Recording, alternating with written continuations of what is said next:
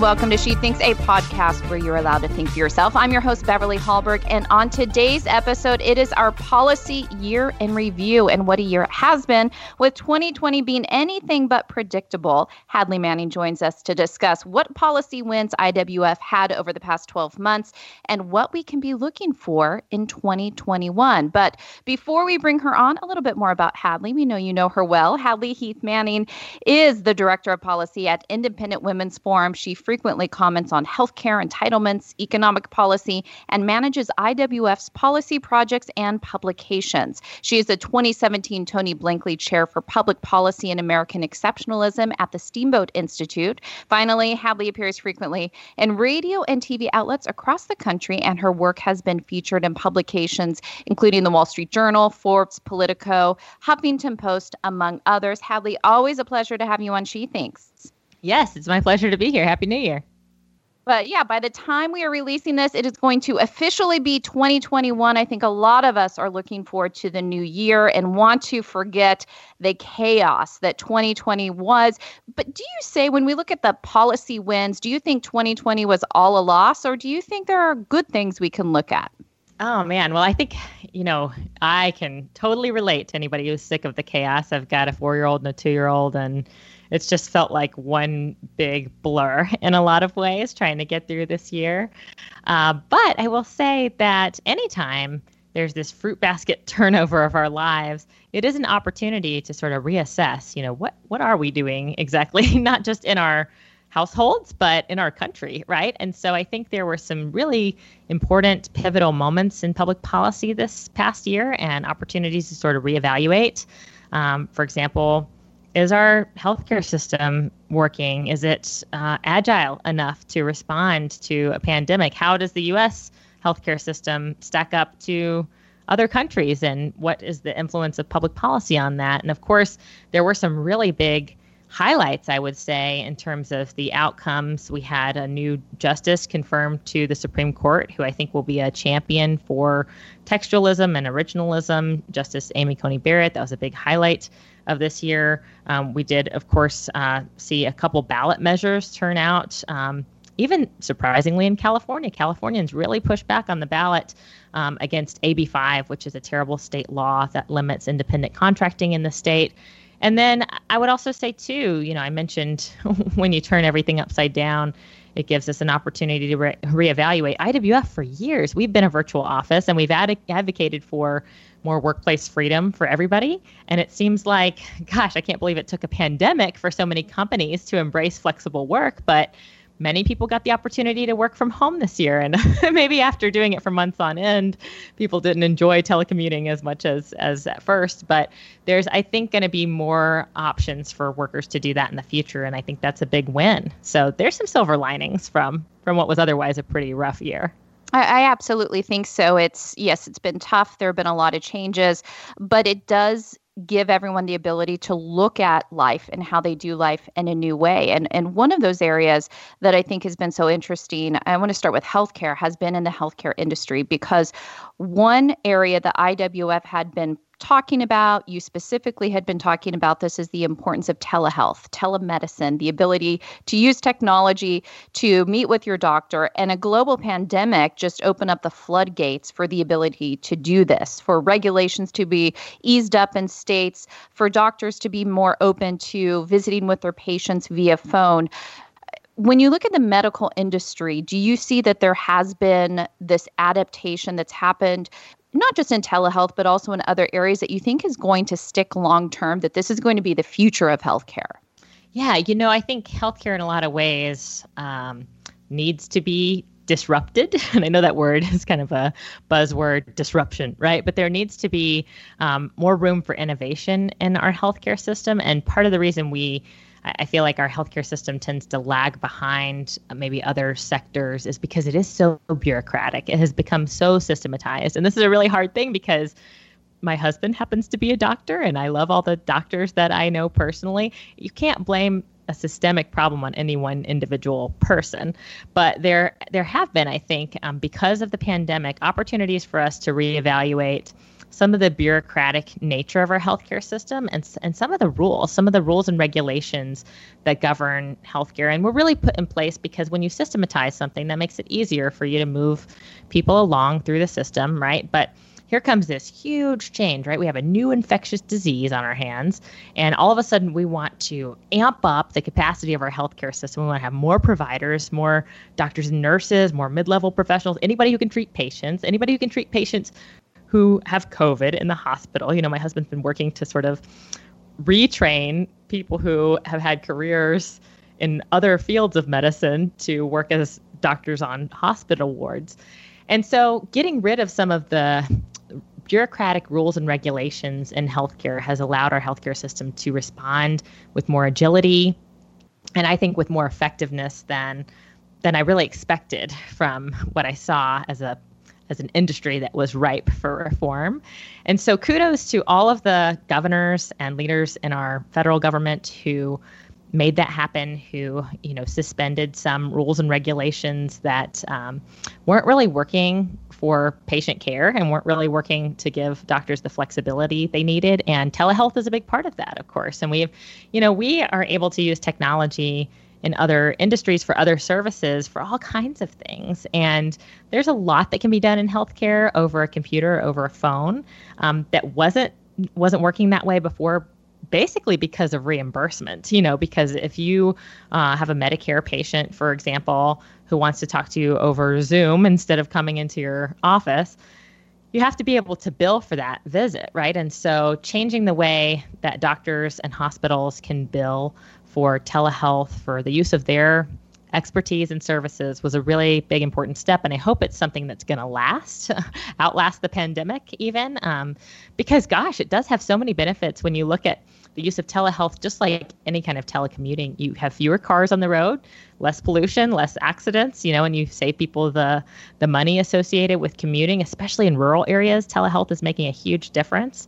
So there's there's been some deregulation in not just uh, health care which is a big name that typically means the whole world of policy around how we pay for healthcare and um, health insurance, but specifically in, in the providence of medical care, there's been some changes this year that I think are really exciting. I even think about for seniors, uh, older population, just this ability to be able to use their phone and not have to find someone to take them to the doctor, not worry about catching some illness when they go to the doctor. I just think it opens up so many opportunities. And, and I agree with you. I think that's going to be the fight in 2021 is trying to keep those regulations that were rolled back rolled back, that we don't see politicians continue to put those regulations back on. And so I know IWF is going to be leading the charge in that area. And talking about the pandemic once again, I think the pandemic and the silver linings opened up a lot of opportunity in the educational sphere, K 12 education.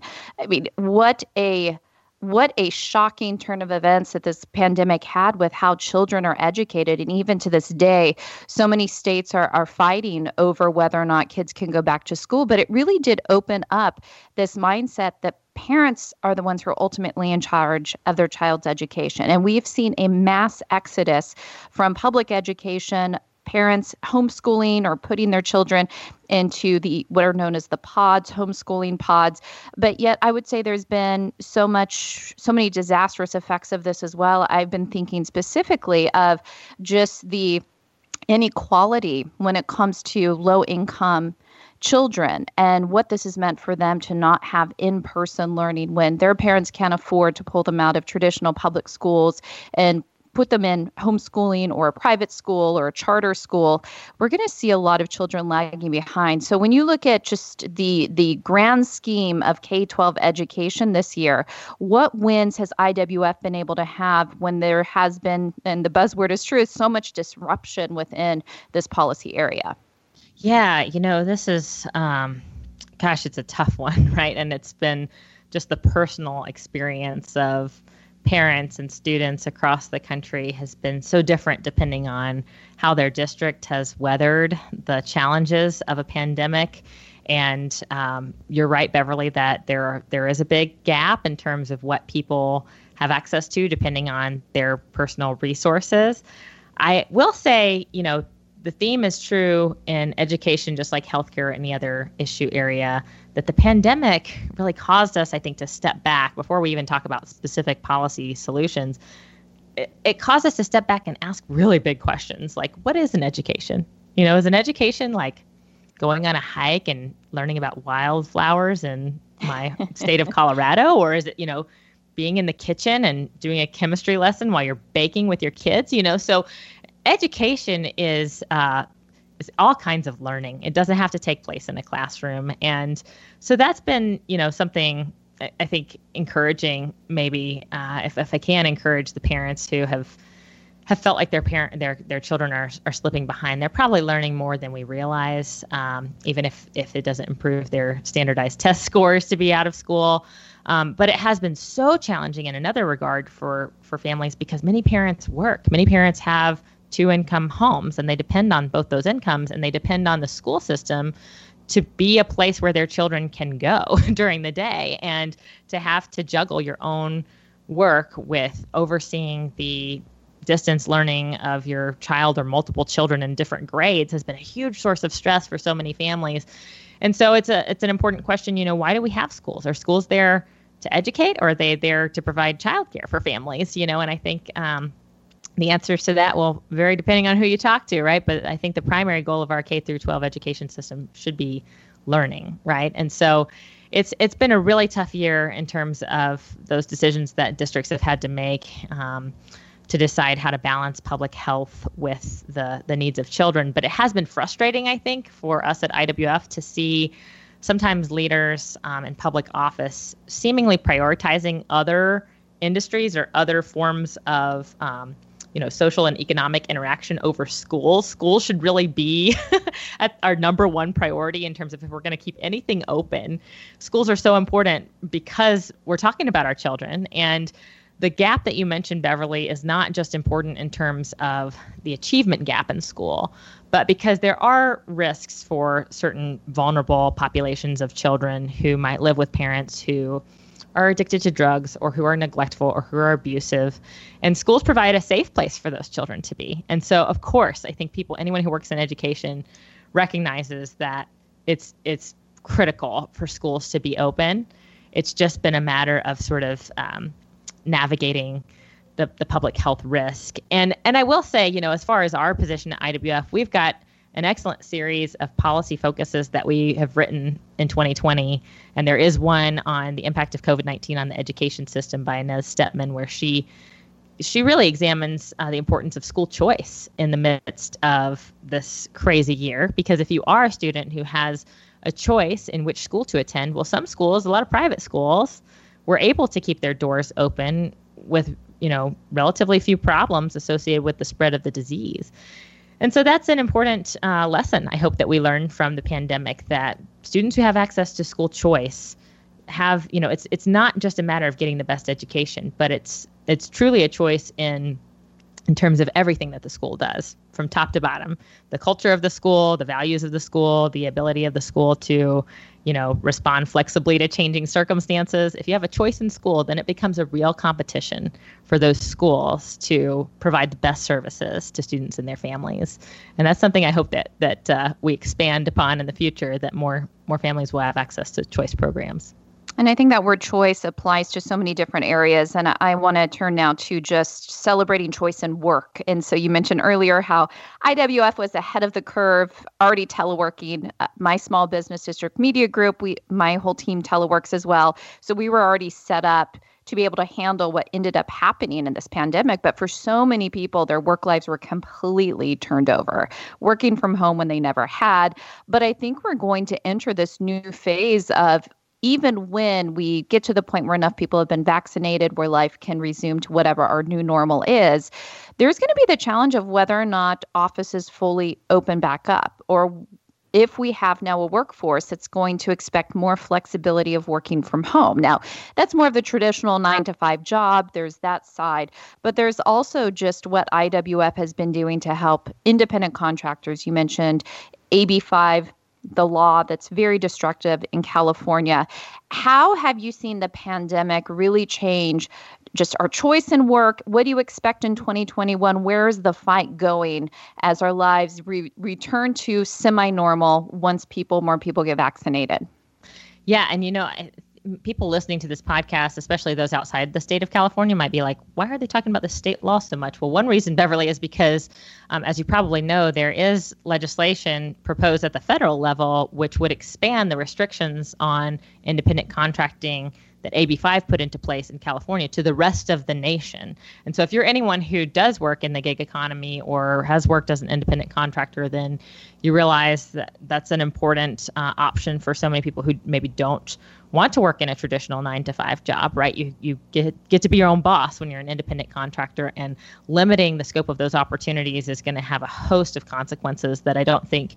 Um, I don't, I don't think the well-intended uh, sort of pro-union crowd who simply wants to force everyone into full-time, you know, W-9 employment, or I'm sorry, W-2 employment, recognizes that when you when you simply hope to add health insurance benefits and you know the the the slate of things that come with having a traditional job, you're taking away things that people value about independent contracting, specifically the flexibility to work for yourself. And um, and so that's something that we we will continue to push back against at IWF and as far as you know working from home and workplace flexibility more broadly I we like to say at IWF that all issues are women's issues, but I'll say some issues are really women's issues. some issues are even more, yes. uh, you know, the, the way they impact people of the two different sexes um, is distinct, and the ability to work from home is something that I think certainly, especially for working moms, is is just so highly valued,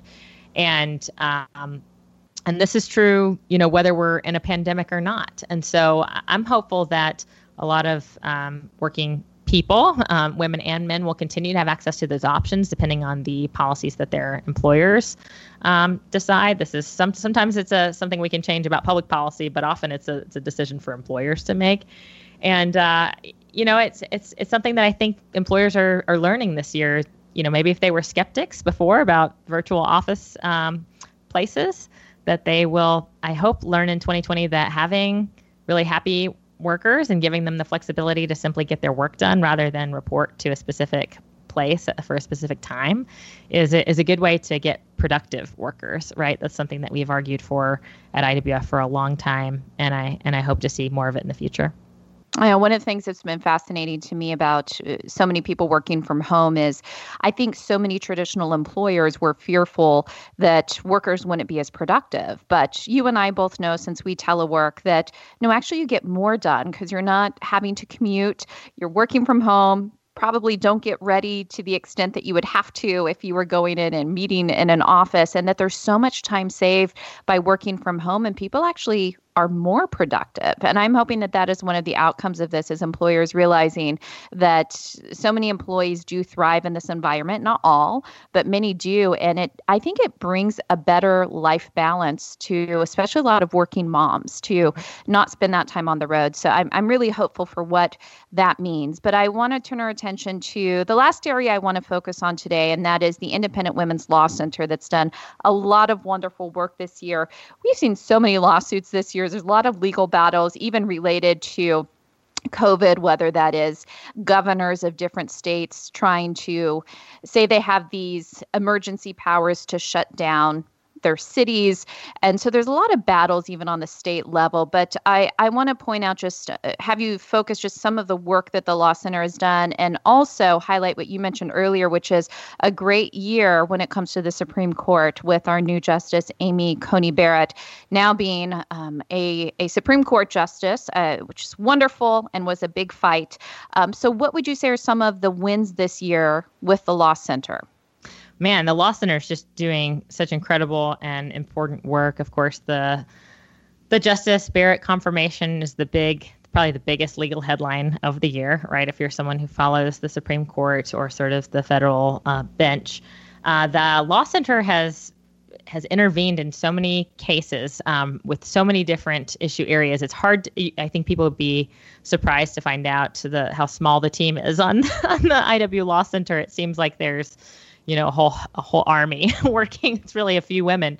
Um, but we've intervened in cases um, with respect to Title IX and um, specifically the way Title IX has been, uh, we believe, misused in the past. Um, it was, of course, a, a well intended um, piece of legislation that required equality in education, right? But over the years, with different um, administrations in place, unfortunately, Title IX has been um, twisted in a way that it doesn't really respect the rights of due process for college students, typically college men, who are accused of sexual harassment or assault. And so we at IWF have um, always argued that this is sort of a misuse of Title IX, and we want Title IX to be used for the reason that it was intended, and that is to protect women's educational opportunities. And that also, interestingly enough, it includes now this um, a push to change women's sports, and that's another you know interesting uh, topic, but um, Representative Tulsi Gabbard has introduced legislation that would protect women's sports and limit women's sports to people who are only biologically female. And so that's that's a issue that's related a lot to the work of our of our law center this year. But there's so many highlights. I mean, they've defended the electoral college. They've defended the whole um, process of of our elections integrity and they'll continue to do that in 2021 and i'm i couldn't be more proud of our law center and, and how influential it is well, I know that when we were entering into 2020, a lot of people talked about it, it being the new roaring 20s. I don't think we expected 2020 to end up as it did. Nobody could have predicted that. But I would say, just from my perspective of working with IWF, all of you who work on the policy realm have worked so hard and have adapted to this ever changing world that we are in. And I think there's so much that we can look to and be proud of. And so, my final question to you is just looking ahead to 2021. Most, what are you most excited about from a potential policy victory standpoint as we head into the new year? What can people expect from IWF this year? Well, that's that's an interesting question. I guess um, before I say what I'm most excited about, I do want to say something that I'm maybe most concerned about. and that is, uh, we, we have a new uh, policy focus out for the month of December. And this is not my issue area. I'm more focused on domestic policy. But we have a policy focus out on the impact of uh, the change in administrations on foreign policy. And it sort of looks back at 2020. And you want to talk about highlights. I mean, certainly one of the highlights from 2020 has been our foreign policy victories. The um, thinking of the Abraham Accords, peace in the Middle East. you know, these are these are really right. important changes for the world, and they sort of reestablish, I think, American dominance. Um, so I'm concerned that we may lose some ground in terms of foreign policy because. Unlike other areas of domestic policy, where typically you have to pass a statute or get some buy in from Congress, when it comes to foreign policy, the administration has really a lot of control and they can make unilateral decisions about our relationships with other countries. And so I encourage everybody to go to IWF's website and read our most recent policy focus. It's called From America First to America Last, and it's by Claudia Rosett. So if, if you're interested in foreign policy, that's that's a huge subject. And of course, the impact of the pandemic on our relationship with China is uh, you know a big open question. But um, but in terms of your question, I don't want to ignore you know the excitement about things that might actually happen now that you know it's always hard to to live through an election year. I think it's so polarizing to our politics and to our legislative process, but. Uh, something to celebrate that just happened at the end of 2020 was um, federal legislation passing to make female genital mutilation a federal crime. And that's something that's long overdue. And I'm so happy to see lawmakers on both sides of the aisle pass bipartisan legislation um, to outlaw, prohibit FGM. You know, many states have already done this, but it should be something that um, at the federal level we recognize we do not want to live in a country where that's acceptable. And I think moving forward, we're going to see, I, I, hope, some opportunities for bipartisanship. IWF has worked um, on the issue of paid family leave, for example, for a long time. And this is an issue area where I'm hopeful that, you know, when there is compromise, and when there is bipartisanship, that really has to be a two way street, right? I don't want to see paid family leave turn into something where, um, more conservative lawmakers simply get railroaded by the incoming administration or um, some legislation that has been introduced over and over and over again that's just never gone anywhere. I want to see new ideas and I want to see lawmakers coming together. So I think paid family leave is one one potential avenue um, where lawmakers could do something that um, would significantly help many families, but wouldn't simply resort to the worst possible policy outcome, you know, creating a new tax and spend federal government entitlement for paid family leave. That's the wrong solution. But I think this is an issue area that has been percolating for a while now, and certainly the Trump administration via Ivanka Trump showed interest in it. So maybe, maybe I don't know, maybe there'll be a fresh leaf to turn over on some of these issue areas where there could be some bipartisan agreement in the next couple of years. And I think it's always good to be hopeful, especially after 2020. But I just again want to thank you for all the work that you've done and adapting and focusing on policies that make sense in our current time with the global pandemic. And I think we have a lot of work ahead in 2021 to try to keep the good things that happen, the regulations that were rolled back, keeping them rolled back and focusing on new policies to help women in the new year. So for now, Hadley, thank you so much for joining us. It's always a pleasure having you on and Happy New Year. Happy New Year to you, Beverly. Thank you. And thank you for joining us. Before you go, Independent Women's Forum does want you to know that we rely on the generosity of supporters like you. An investment in IWF fuels our efforts to enhance freedom, opportunity, and well being for all Americans. Please consider making a small donation to IWF by visiting IWF.org backslash donate. That is IWF.org backslash donate. And last, if you enjoyed this episode of She Thinks, do leave us a rating or review on iTunes. It does help. Also, we'd love it if you shared this episode and let your friends know where they can find more She Thinks episodes. From all of us here at Independent Women's Forum, thanks for listening.